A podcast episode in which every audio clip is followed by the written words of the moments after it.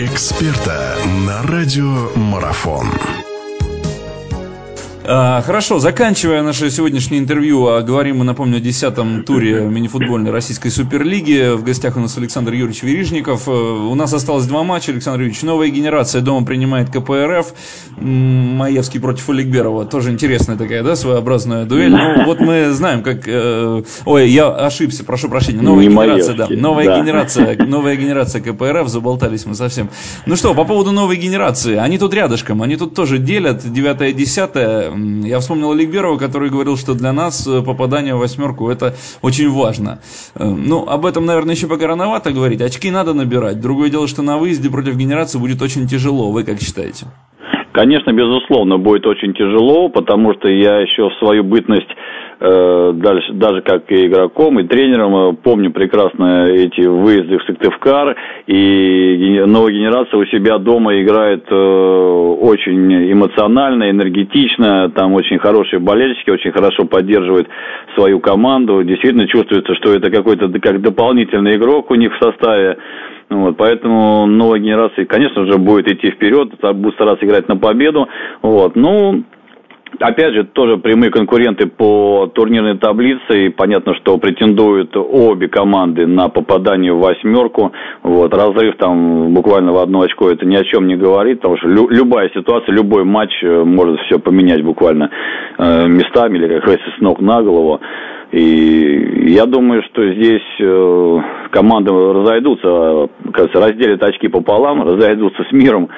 Потому что, да, при всей амбициозности Тимура Аликберова, э, тренера КПРФ, вот, который, естественно, я прекрасно понимаю, как он их настраивает на игры, вот, тем более знаю его не понаслышке, вот, естественно, амбиции высокие, и, конечно же, они хотят, захотят их воплотить в результат.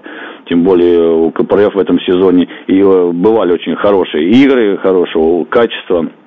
Вот, тот, тот же, те же матчи, которые были э, с Диной на, куб, на Кубке России.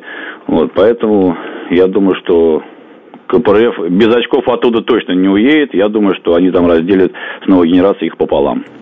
Да, ну что, и последний матч у нас остался. Газпром Югра Норникель, вот как раз таки Маевского. Я вспомнил раньше времени, а теперь к нему перейдем. Ну, э, Никель тоже такая команда, да, необычная и неуступчивая. И вот, в частности, по матчу с Синарой в туре предыдущем об этом стоит сказать. Наверное, это тоже один из таких ровных и интересных э, поединков в этом туре будет. Как здесь? Тоже 1-1 или все-таки или нет?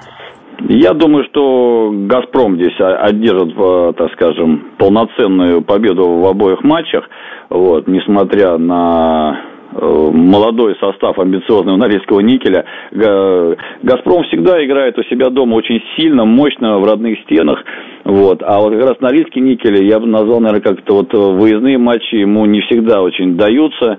Вот. И поэтому я вот в это противостоянии «Газпрому» отдал бы преимущество здесь в обоих играх. Хорошо, спасибо большое, Александр Юрьевич, что нашли время с нами пообщаться. В гостях у нас был Александр Верижников, наш прославленный футболист. Мы говорили о десятом туре российской мини-футбольной суперлиги. Будем следить дальше за развитием событий. Футзал становится все интереснее и интереснее. И вам еще раз спасибо, Александр Юрьевич, с наступающим вас. Спасибо, всех тоже с наступающим. До свидания. До свидания.